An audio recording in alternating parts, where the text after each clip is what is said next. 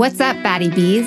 I'm Brianna, mom, wife, serial entrepreneur, and host of the Badass Basic Bitch podcast. Each week, I sit down with a seemingly ordinary woman who's doing extraordinary things, and I get to share her story with you. So let's go. Buckle up as we're going to get real and dive into the shit nobody talks about. Welcome to the Baddie Bee Club. So diagnose the issue. Is your leader a micromanager? Are they giving you only negative feedback when you want a mix of criti- you know, positive and negative? Figure out what it is, write down examples of their behavior and come up with a potential solution. Go to them first. I know I don't recommend going around their back and going to HR and doing this, doing that. It tends to tends to like blow up in your face because HR will defend the manager 99% of the time. So go mm-hmm. directly to your manager and say, "Hey, it's been hard for me to do my job well because of XYZ. Don't make it about them. Don't say like, I don't like that you do this. This part of your personality doesn't work for Yes. me. It's always about how it's impacting your ability to do your job.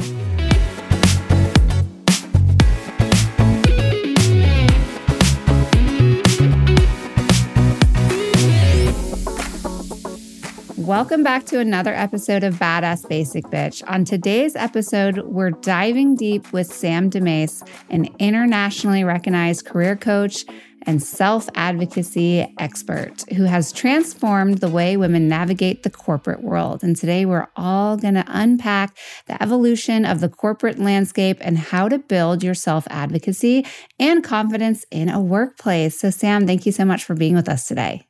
Thank you so much for having me. I'm excited to chat.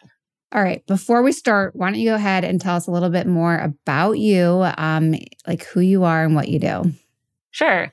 So I'm a career coach. I help women land their dream jobs and land super high salaries. I teach self advocacy as a cornerstone of all of my work.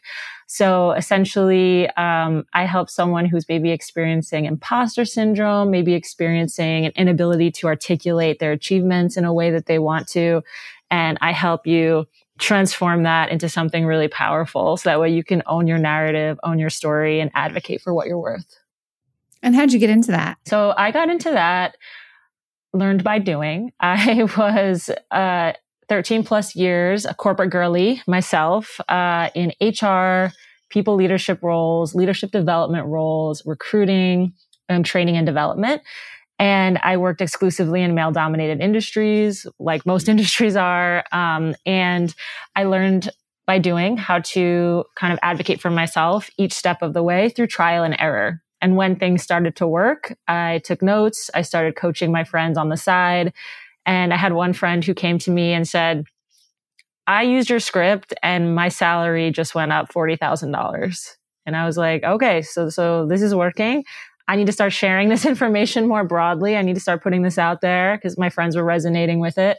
So that's when I went bigger with it and decided to start posting on social media. And I ended up growing a following from zero in the pandemic to 650,000 plus today.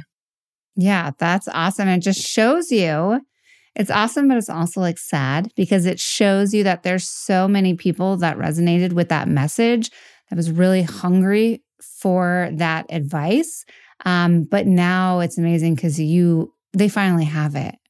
Um, and you give it to them. So what an amazing journey that you've been on and like helping that many people. That's awesome. I'm curious, like in your observation, how has the corporate landscape transformed over the past decade, um, specifically concerning women? Yeah. So I think the number one thing I'm seeing that's exciting is having conversations like the one we're having now. It's is what has changed a lot, I think, in the past decade.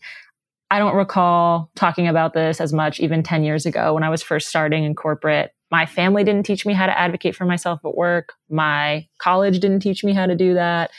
Nobody taught me how to do that years ago. And I think now we're actually having these conversations about things that used to just be closed door things. So to hear people talk about salary openly, which I'm very big on salary transparency, to hear people talk about calling out toxic bosses openly on social media, in Inc. Mag, in Forbes, you know, having these dialogues on a broader scale, we're bringing it to the culture rather than it being this thing that we're not talking about. So I think just the transparency around conversations of what we're willing to accept or not accept in a workplace, how we can set boundaries for ourselves and how we can make more money and you know actively talk about ways we can push past challenges there. That's been a really big change that i'm happy to see. Yeah you know it's interesting. I as i said before i'm a mom of four and i used to have this expression until my seven year old but she called me out at five. I said you get what you get and you don't get upset. And that was my expression for for everything yeah. It, eh, not, not, I mean, not everything, but you know what I'm saying. It's like you get what you get, you don't get upset.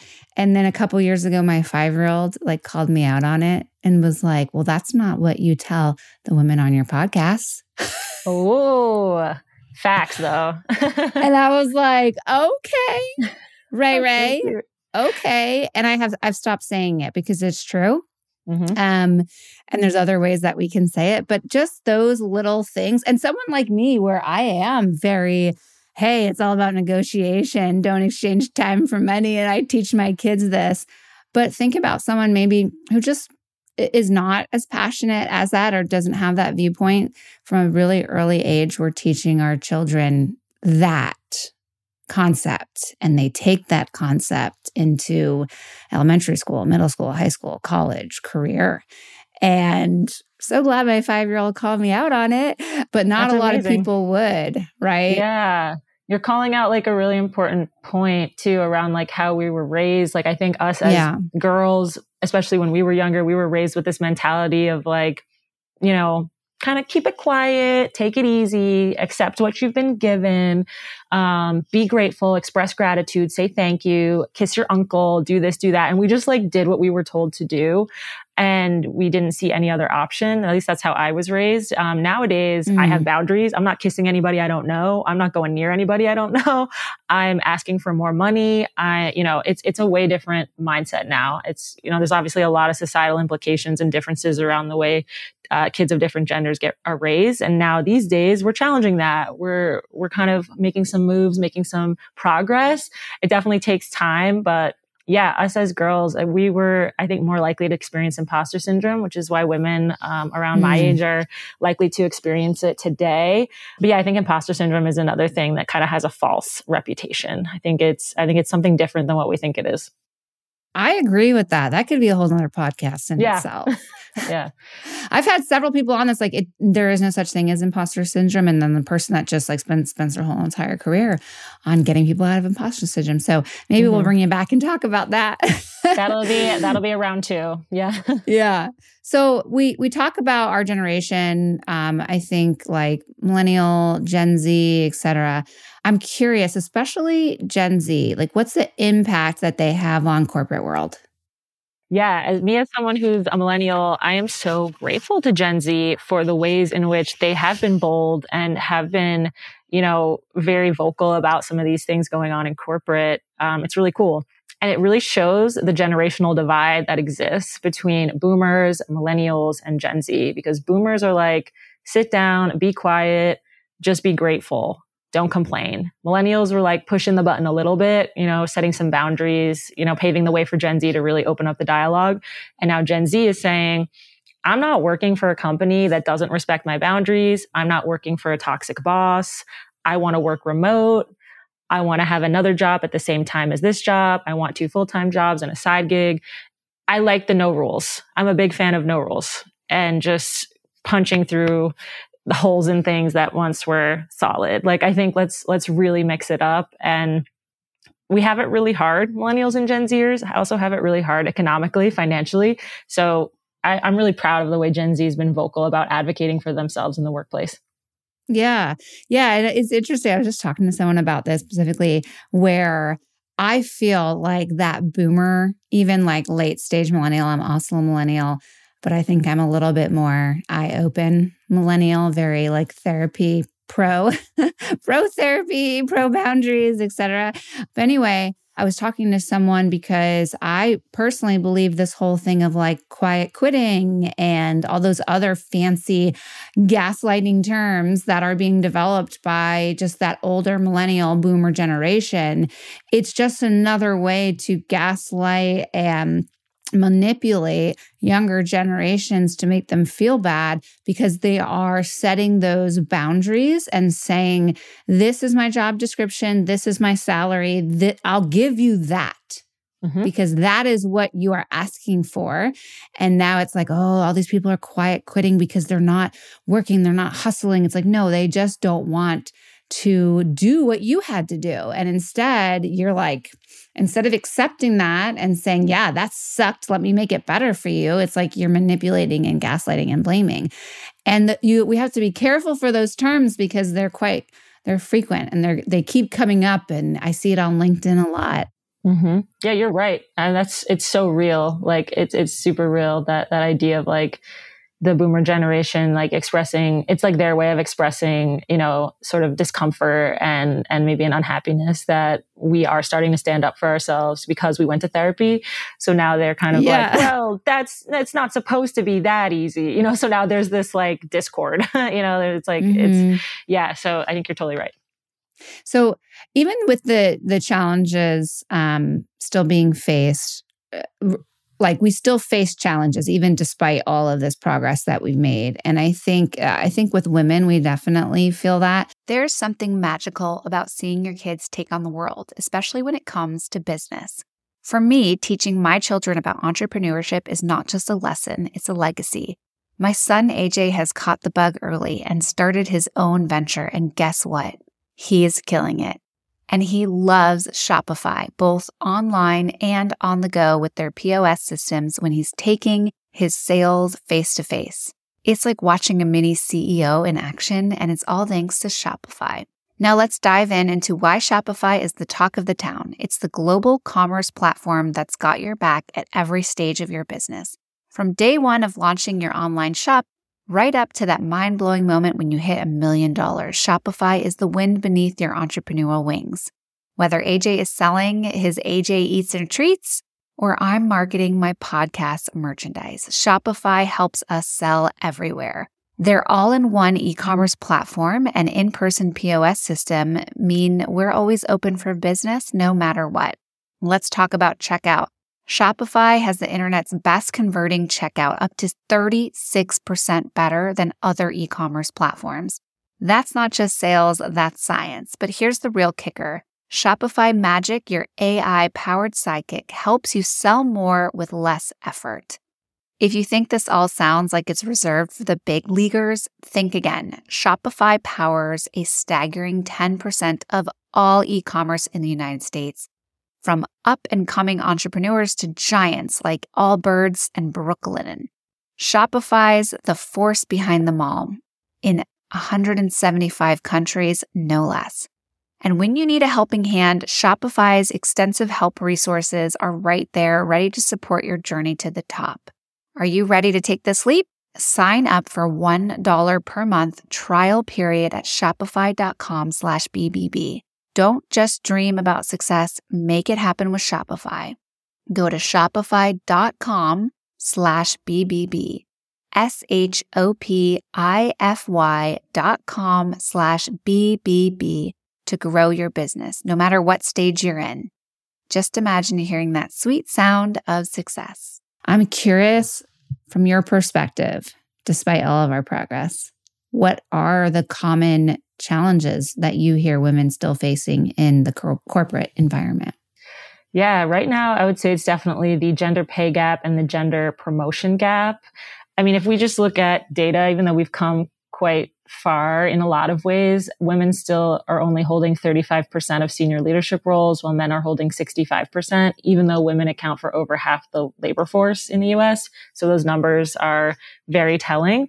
And I think that a lot of that is a result of uh, a phenomenon where people promote people who remind them of themselves, which is a psycholo- rooted in psychology. So it's essentially like men promote men because they remind them of themselves. Like Jimmy promotes Ken because they go golfing together or they both have like a dad who worked on Wall Street or like whatever it is. They have things in common. They're, they're both dads, you know, so the the good old boys club thing is not just like rhetoric. It's actually reality, but, and it's is the psychological phenomenon of promoting people who are similar to you. So when you have mostly men at the top, like I just said, 65%, that is only going to continue unless men and people who aren't women actively push against those norms and start mentoring, uplifting, and promoting women. They have to make a conscious decision to, to ally with us and bring us up.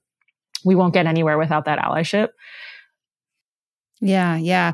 I had an interesting interaction um, this past year, like earlier this year. Um, I have my own business and I have a variety of clients. And one of my clients made a comment that was just so mind blowing to me. And they said we were in a room together and they were talking about their profitability and their expenses. And they looked at me, and they're like, you know, I feel like today, if I got rid of you and then named two other women, that it would have absolutely no impact on my business today. And I and and I'm kind of over it. I'm in this stage of my life where I'm just like, yeah, you know, just don't talk to me like that. Um, and so I stood up, I packed my things, and I said, okay, then goodbye. I love that.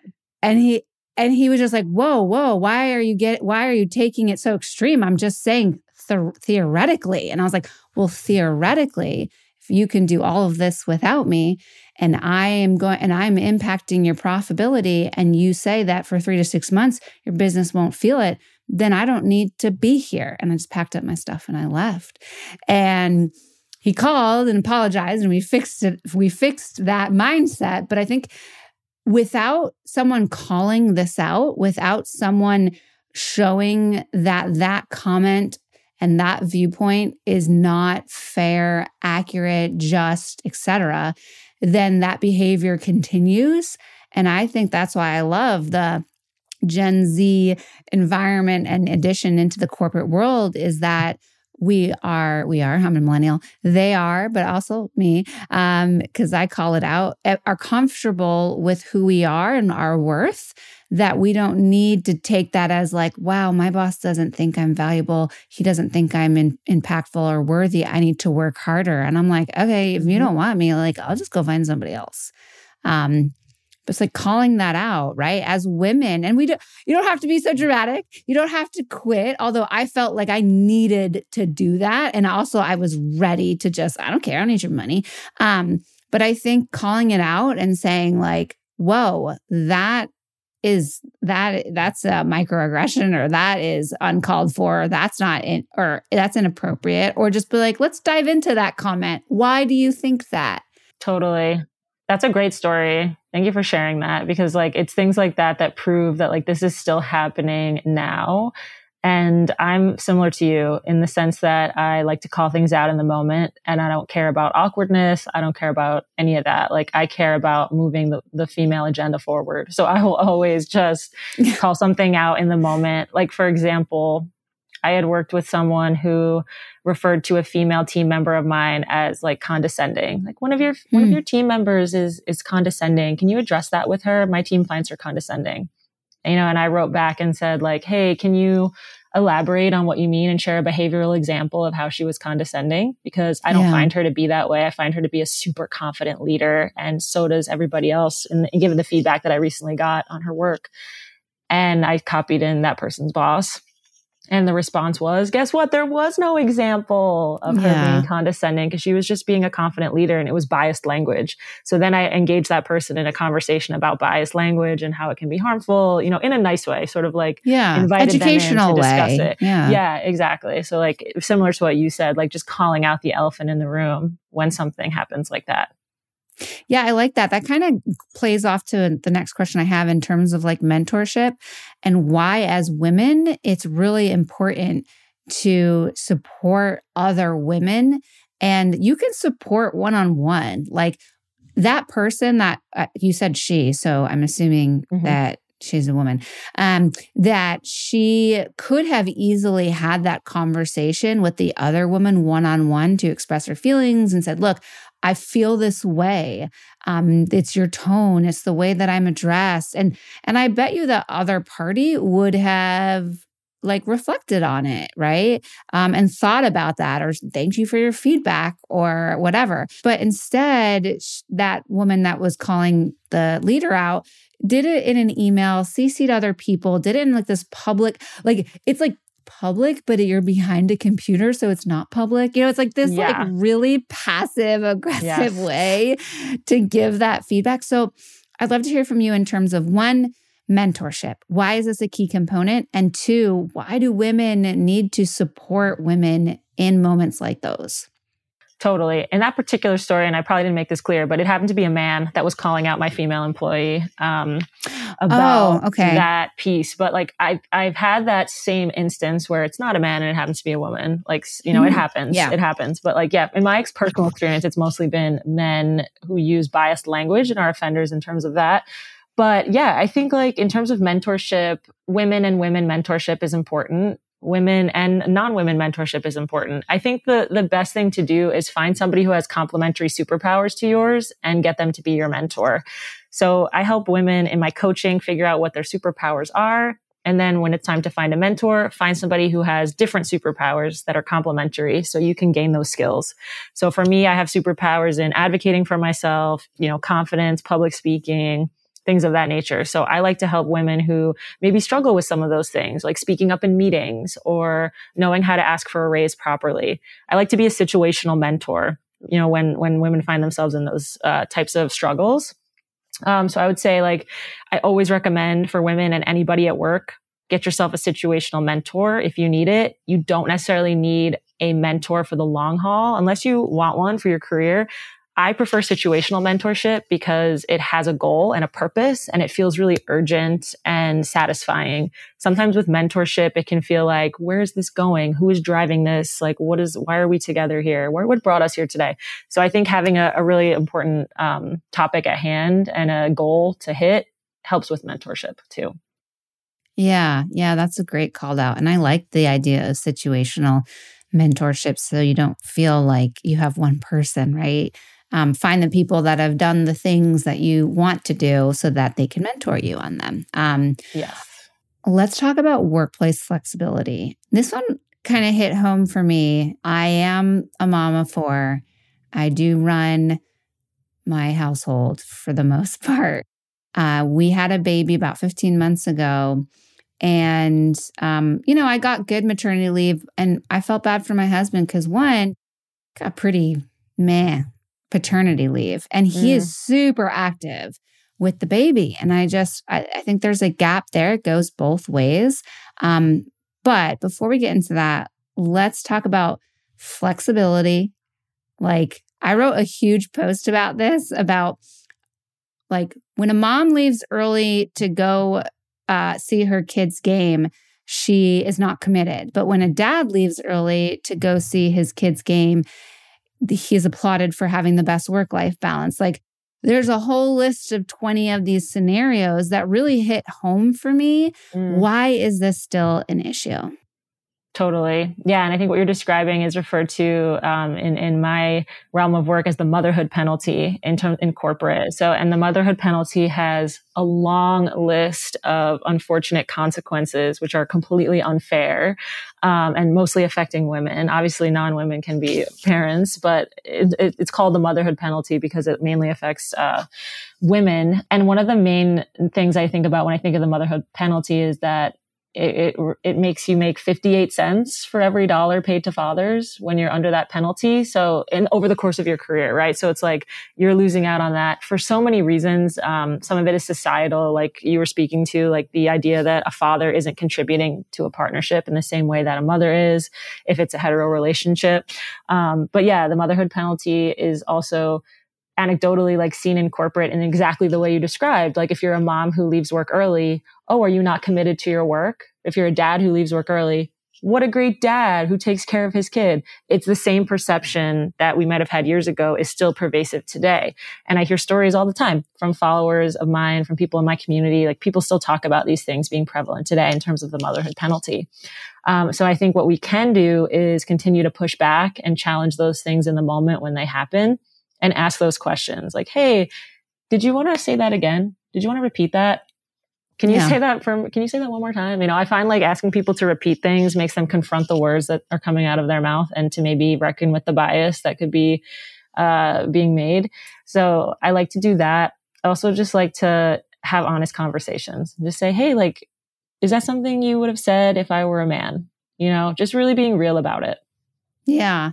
Yeah. I like the repeating, and you don't have to be like, Would you say? You know, you don't have Yeah. to be an asshole, but just being like, Sorry, I don't think I heard that right. What did you say? Um, and I think it goes back to that whole like Mel Robbins TED talk about the five second countdown, right? Like before you say something or do something, count five, four, three, two, one, and engage your frontal uh, lobe or whatnot. Sometimes asking that to so asking someone to repeat something, then all of a sudden they have to stop, think, and be like, "Wow, shitty! That was a shitty thing I said." Um, Totally. I'm so sorry. Uh, no, I meant this. Um, and then it's just like calling out. It's having accountability and being responsible for comments that you're making. Um, so I love that. I'm totally going to steal that. Great. Um, all right, glass ceiling. Is this still a thing for women? Yeah, especially women of color. Um, glass ceiling is still a thing. Uh, if you look at the the data is out there, you know, women in leadership, uh, the gender pay gap, it's it's at its worst for for women of color and women at large. Um, it's still real. We're still pushing against it every day. I think it's the reason why I have a career in doing what I do is because people want to talk about this and want to engage allies in the conversation. I think what needs to change now is some of the language around like let's empower women to use their voices and ask for more. We already know how to do that. That's been done.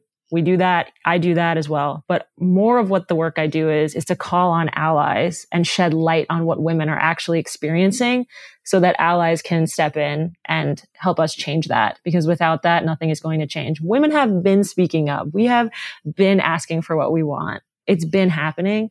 What's not happening is everybody else getting on board. Yeah, that's what's not uh-huh. happening. So like that's like a larger part of the message for me is what is what I'm trying to communicate when I, you know, post videos or when I share things. And some of it is practical advice for women because some of us don't have it yet. Like you said earlier, like it has not made its way to all of us yet. So it is my Yeah. responsibility, I feel, to like put it all out there for free and like put hours and hours of video content out there for free. And part of it is to like tell allies, mainly men, to wake up and and please promote women on your team. If you look around the room and it's you and five other men on a core project, bring a woman in, bring four women in, bring a woman of color into that project. If you're only promoting men, change that. And I say this because this is every organization I ever worked at, like looked like this. Like it was mainly Yeah. women at the bottom and mostly men at the top. And I know a lot of people can relate to that and see that. So that's, I think, where we're headed next. Uh, If I have my Yeah. my wishes, we're going in a positive direction, hopefully. Yeah, and I think it's it can even start even smaller because I feel like most people are like, well, that's very burdensome. um, but I think about um, salary transparency. You said you're a bit big advocate for it. I was just talking to a, a friend that I'm semi mentoring, and she's trying to get a job, but she was like, I get to all all the way to the end of the interview, and then you know they tell me I'm like way above their budget. It's like why waste my time? And I'm like, why why are you wasting your time? You know, I'm like, you are the owner of your time. And in the first interview, you should be asking them what the budget is, what their salary expectations are. And anybody that tells you they don't have one is a fucking liar. Because in order to get any headcount approved, you have to have a budget. Someone is uh, is approving it, unless it's like a legitimate startup that's super scrappy. But anything other than that, if you're doing like two to two million dollars or more a year, guess what? Someone is approving that headcount budget. And do you really want to work for someone who doesn't have that budget or won't tell you? The answer is no. So move on. Don't waste your time. Um, and I think in terms of that allyship, that allyship that you're talking about, is if you're on the other side of that, if you're the hiring manager, if you're the recruiter, if you're the one posting the post on LinkedIn, make it clear what your salary expectations are for the rest of everyone else. Like that's a really simple thing to do um, that you can do and have a really big impact. So, um, yeah, I, I'm a big fan of salary transparency. Um, I think that helps everybody, even yourself. You don't have to waste your time for people that don't fit your salary need. I finally did it. I finally put an air doctor right by my kitchen where the magic and mayhem happen.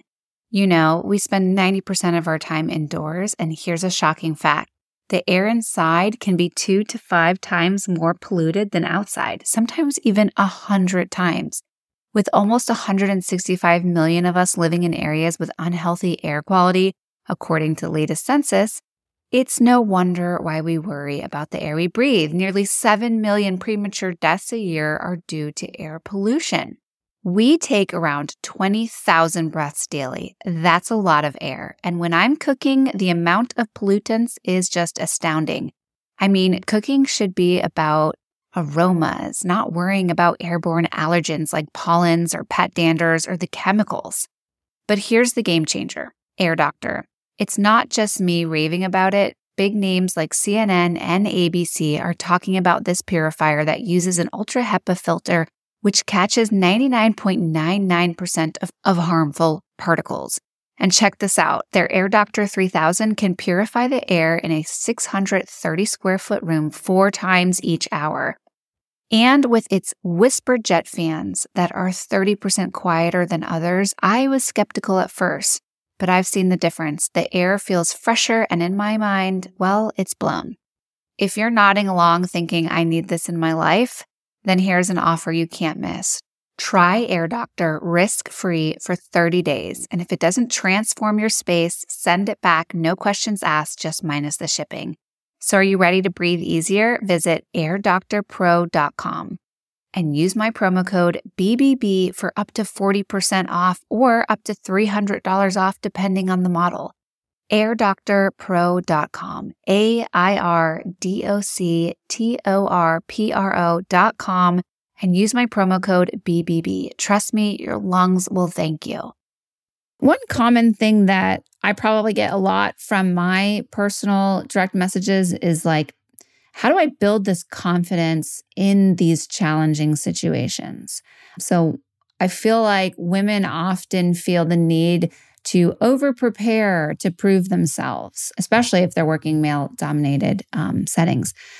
But how can they build this confidence? How can women build and exude confidence even when they might not have all the answers or have all the expertise? Totally. I think it's a few little ingredients. One is a little pinch of delusion, uh, which is how yes. I started, and I still roll with that. I think like you need to be a little delusional, like the Gen Z is saying, you know, delulu is the salulu. So be a little delusional and carry that, that, with you. yeah, it's like it's a thing right now, and it resonates. Um, that I still use it today. I still feel like I have a like a pinch of delusion in, in everything because I want to be like so confident that I'm acting you know, like I, I, it just helps me. It helps me feel the power. It helps me embrace it. Another thing I always recommend people to do is be yourself and be in a, a mode that makes you feel the most you before you mm-hmm. go into a, a situation that requires confidence. I actually just made a video about this that I haven't posted yet, but basically it's like I listen to Beyonce before I need to do anything important and all of a sudden I'm doing it better. So if I yeah. had to do a presentation, a salary negotiation, a brand, you know, partnership talk, whatever, I'm listening to Beyonce beforehand and I have the data that I do better when I listen to Beyonce beforehand. So there's something to that. There's something to that. Do what makes you feel you before you jump into a, a situation that's going to be challenging. And then the last piece is confidence is a decision. We choose mm. to be mm. confident. It's not something you have to build, work on, study, read eight books. Choose it and, channel it when you need to. I'm definitely not confident 100% of the time. When I turn it on, is when I am. So when I make the decision to do that, I don't take it lightly. Yeah. Yeah. It goes back to that whole you experience what you believe. And if you believe that you're not good enough and you're not valued and you're not those things, and that's what you are. Um, and the minute you say, I'm a badass basic bitch, then uh, then you are that. Um, totally. I I love the Beyonce suggestion. I'm a bit I was a big athlete growing up, and God, how many times did I put my headphones on, listen to my play music so I can hype myself up no yes. matter what I was doing? And I and I never thought about like, oh, maybe a big meeting or a big thing that I have to tackle doing that. I love yeah. that suggestion. What would you be putting on? What would be in your headphones? Oh man, I I'm I like Tupac. Great. Perfect. Great answer. Do that next time you have something big coming up. That's perfect. Yeah, I will. Um, I love that. especially like for for women or people that that are about to ask for more money, you know, like go find a song that's all about like confidence and you're bad Yes. bitch or hey Rihanna, what is that? Bitch better give me that money. Yeah, there yeah, you go. Like play money. Uh, basically, any Rihanna. Also Basically- hard, hard, poured up. Bitch better have my money. Any Rihanna applies. Any Rihanna. Yeah. Literally any just play Rihanna. Yes. Um, okay, actually, you could probably even play Rihanna before you address this next thing toxic bosses. Um, I have definitely had some really toxic bosses. In fact, I quit. Uh, Well, she wasn't really a boss of mine. She was like an indirect player boss, but I quit because one, I didn't have to work. And then two, so I was like very, very privileged to not have to work because of my financial situation. But I also was like, it's this money is not worth being treated like this and talked like this. And like, it's just not worth it. And I don't care if I don't have a dime for three months. I'd rather eat into my savings and allow you to speak to, speak like this to me one more day. So let's talk about toxic bosses because here's the sad situation. I understand that um, I am privileged in the sense that I can talk like that and think like that and act like that. Most people don't have that. Most people are working paycheck to paycheck and they have to stick with the toxic boss. I would love for you to tell them how to navigate these situations. Totally. Yeah. And I go into a lot of detail in this, in my book, Power Mood, um, about the different archetypes of toxic bosses that keep popping up, what those are and how Mm. to deal with each one specifically. But broadly, I'll say this, you need to, number one, consider having an open dialogue with them. Usually most clients that I talk to, most people who follow me have not taken that step yet. And that's always where I encourage folks to start is to approach them with an open dialogue around the problem and be solution oriented. So diagnose the issue. Is your leader a micromanager? Are they giving you only negative feedback when you want a mix of critic, you know, positive and negative? Um, figure out what it is, write down examples of their behavior and come up with a potential solution. Go to them first. I know I don't recommend going around their back and going to HR and doing this, doing that. It tends to tends to like blow up in your face because HR will defend the manager 99% of the time. So go Mhm. directly to your manager and say, Hey, it's been hard for me to do my job well because of XYZ. Don't make it about them. Don't say like, I don't like that you do this. This part of your personality doesn't work for me. Yes. It's always about how it's impacting your ability to do your job. Yeah. So it's, hey, you're the micromanagement is not setting me up for success, or it is not allowing me to do my job the way that my job description is outlined. I'd like to propose these solutions to try. Can we try this for the next 30 days and see what the work output looks like? That's always step one is, is radical transparency. Uh, there are further steps you can take beyond that. So if, if it doesn't go anywhere from there, they're not willing to change. They're not willing to try anything new. They get worse. I always recommend setting a goal date to quit. Some of us are lucky where we can quit and just ride on the savings or do whatever we can. A lot of us can't. So set a goal date. I want to quit by December 15th. And that gives you the opportunity and the mindset to start applying yeah. heavily. And I always recommend when you do that, when you set your date, do the bare minimum at work. You know, do the absolute bare minimum at that job so you can focus your energy on the application process because it's too hard to give everything to a toxic boss and a toxic job and everything to the application process. Something's got to give.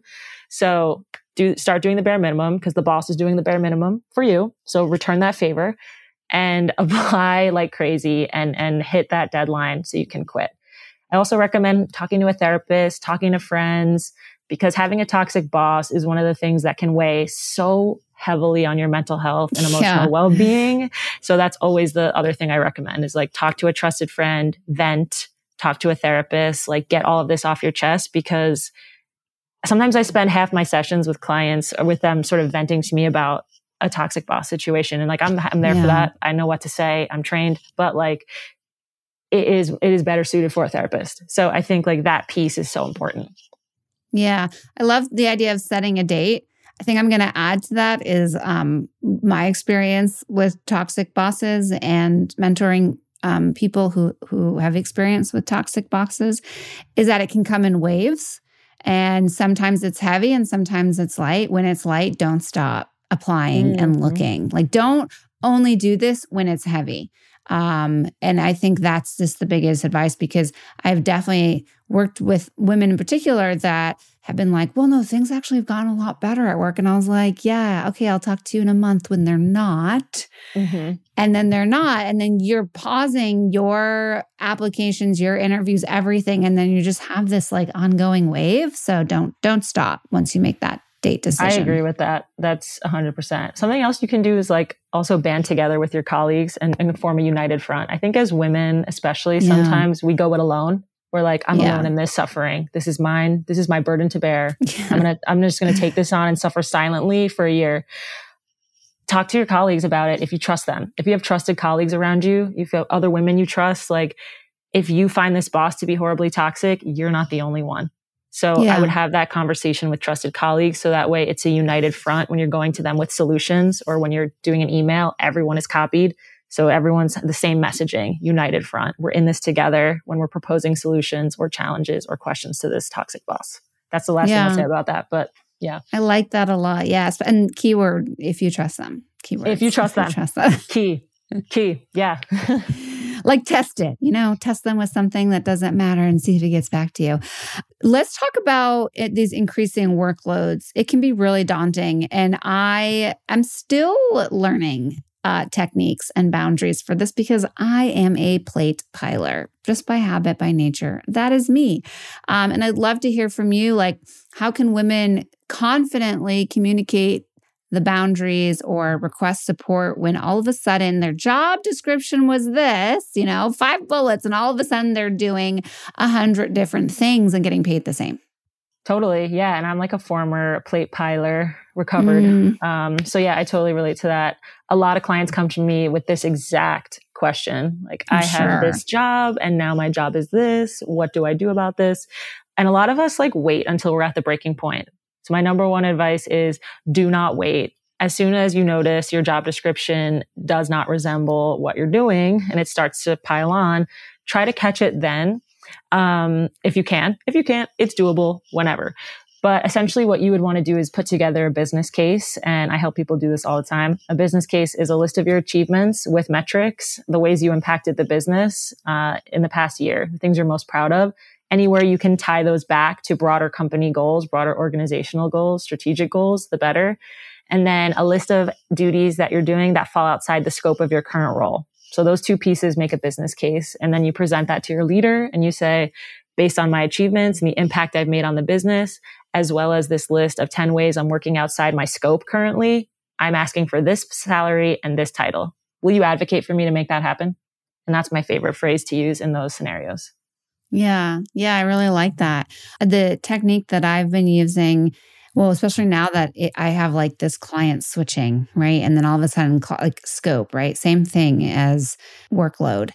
So there's a couple things that I do is if if I'm getting piled on, I'll be like, okay, this is a lot. Let's spend a half an hour to go over stuff. And then I am like, what are the things you want me to handle? And they'll list them all out. And I'll be like, okay, now on a, you have X hours a week. Let's divide up these hours how many hours do you want me to spend for each of these things? The first one. And they always get so mad. They're like, well, yeah, it's like one hour, two hours. And, uh, and I'm like, okay, well, what, what am I, what am I doing one hour a week for this? And do you really want, do you think really one hour a week is really going to make an impact for you? Are you sure you don't want to bundle it somewhere? Um, and like a lot of the times, I get a lot of pushback because they start to realize that, oh shit, this is like 50 hours and I only have you for 10. Okay, let's figure out what I want. But it's just like a less aggressive way to just say, well, how many hours do you think? And if they're like, well, how many hours do you think? And I'm like, well, I think I would need 10. Oh, this is simple. Okay, so two hours. What, what am I doing in those mm-hmm. two hours? And yes. I think just pushing back on that feels more collaborative than like, two hours. I'm not going to get anything done in two. And then all of a sudden it's like escalation. And so you have to like de escalate. Um, that's worked yeah. for me. So that's really interesting. I do similar things too in like my consulting type work or like working with brands. I always have to like parse things out into hours just for my own yes. knowledge of how much to charge on contracts and yeah. things like that. So I, I relate to exactly what you're saying. And for people with jobs, I do percentages for them So we'll do like, if your new role is going to be leadership, what percentage is leadership and strategic goal, uh, goal planning? What percentage is managing a team? What percentage is executing tasks that you used to do? And then we percentage everything out and make them a new job description. And then it's like, my job used to be this. Here's what it is now, broken down by percentages. So that helps helps leadership visualize things a lot of the times when leaders don't give you the job description. We make it ourselves and we say, here's what it is. Here's what I'm going to yeah. be doing. So I help a lot of clients do that. Well, and what's interesting about that, like I like the percentage, um, but at the end of the day, you can break everything into hours. But what I like yeah. about that is like, let's say you're a manager and and part of leadership is meeting with your direct reports one on one for an hour every week, but then you have six direct reports. Laying it out, it's like, well, 10% to be a leader, like that's not enough time. That's four hours a week and you want me to meet with six people one hour at a time. So we need to increase that, you know, like really breaking it down to understand because sometimes it's easier to be like, oh, 10%, that seems like nothing. Yeah. Okay. And then all of a sudden you're like, wait a second. that doesn't make sense. Yeah. Uh, yeah. Like your math, your math isn't mathing. Like what's happening here? But yeah, I, I, I love that you do that because I think that's the most important thing is just breaking it down in whatever fashion works for you and doing it in a collaborative way with your manager or whoever's setting those expectations with you. Like you can't do it with yourself, you have to do it together. I know that you talked about your book. I would love for you to tell listeners a little bit more about your your Power Mood book, your workbook, any other resources that you offer um, for ones that are like looking for more support. Totally. Um, so yeah, so I have two books. The Power Mood book is the first one, and then the Power Mood workbook follows it up, so you can get hands on with everything that you learned from the main book. But my goal with the book Power Mood was to give women every single tool possible to be able to advocate for themselves in the workplace and to explain and tell stories around why things are the way they are currently. I also pepper in some personal stories from my own corporate drama history that um, all my friends can relate to. Um, a lot of people in my community relate to say like, oh, I've been through this exact same thing with a toxic boss. So we're all having the same experiences. We're just not necessarily talking about them a ton, which is starting to change. But yeah, so the book is broken down into different sections. Um, and helps you at every stage of your career, whether it's crafting your resume, your cover letter, uh, what to say during a salary negotiation to get what you're worth. And then it goes into imposter syndrome, boundary setting, standing up to toxic bosses. And then at the end, people first leadership for managers. I will eventually write a separate book around people first leadership because it's a really p- big passion of mine, but we touch on it at the end of the book yeah so it's it's really fun there's also the power mood playlist every single chapter of the book kicks off with one of my favorite songs that i like to play to boost my confidence. Yeah it's really fun. Yeah you'll like you'll love it. Check it out. Um, and i can send you a link i'll send you a link to the playlist too after this on spotify. Um, so yeah so that's the power mood book. If you want to learn how to hack the corporate system and get what you're worth i'm i'm trying to cr- get the book to kind of like crack into the upper echelons of Amazon where every single career book is written by a man. I wish that was an exaggeration. I really yeah. wish. There are a few really good ones written by women. They're not in there. Um, luckily, mine has been at number one a couple of times in my category um, on Amazon, but there's still progress to be made. So I want I want every woman to have this book. No joke. Um, and other resources, I have hours upon hours of free video content on TikTok and Instagram at a power mood of content around how to advocate for yourself at work. And I also have a mailing list if you want to get tips that are not found on my social media. That's also the place where I typically answer your questions. So anyone's career questions that kind of come in, I'll answer via newsletter. So you can join that at apowermood.com. That's awesome. And then one thing I ask everyone on the podcast if you could have anyone listening get one piece of advice from today's episode, what would it be? My one piece of advice would be never be the one to say no to yourself. Mm. Someone hmm. else can tell you, but never tell yourself no before trying. Oh, I love that. That's good advice. Thank you so much, Sam, for being with us. Really appreciate it. Definitely go check out all of these amazing resources that she has. Um, yeah, and, and great conversation. Thanks again. Thank you so much, Brianna. As always, thank you for listening. Check us out on Instagram at Badass Basic Bitch. And thank you to Saw and Sign, our production studio. We'll see you next week.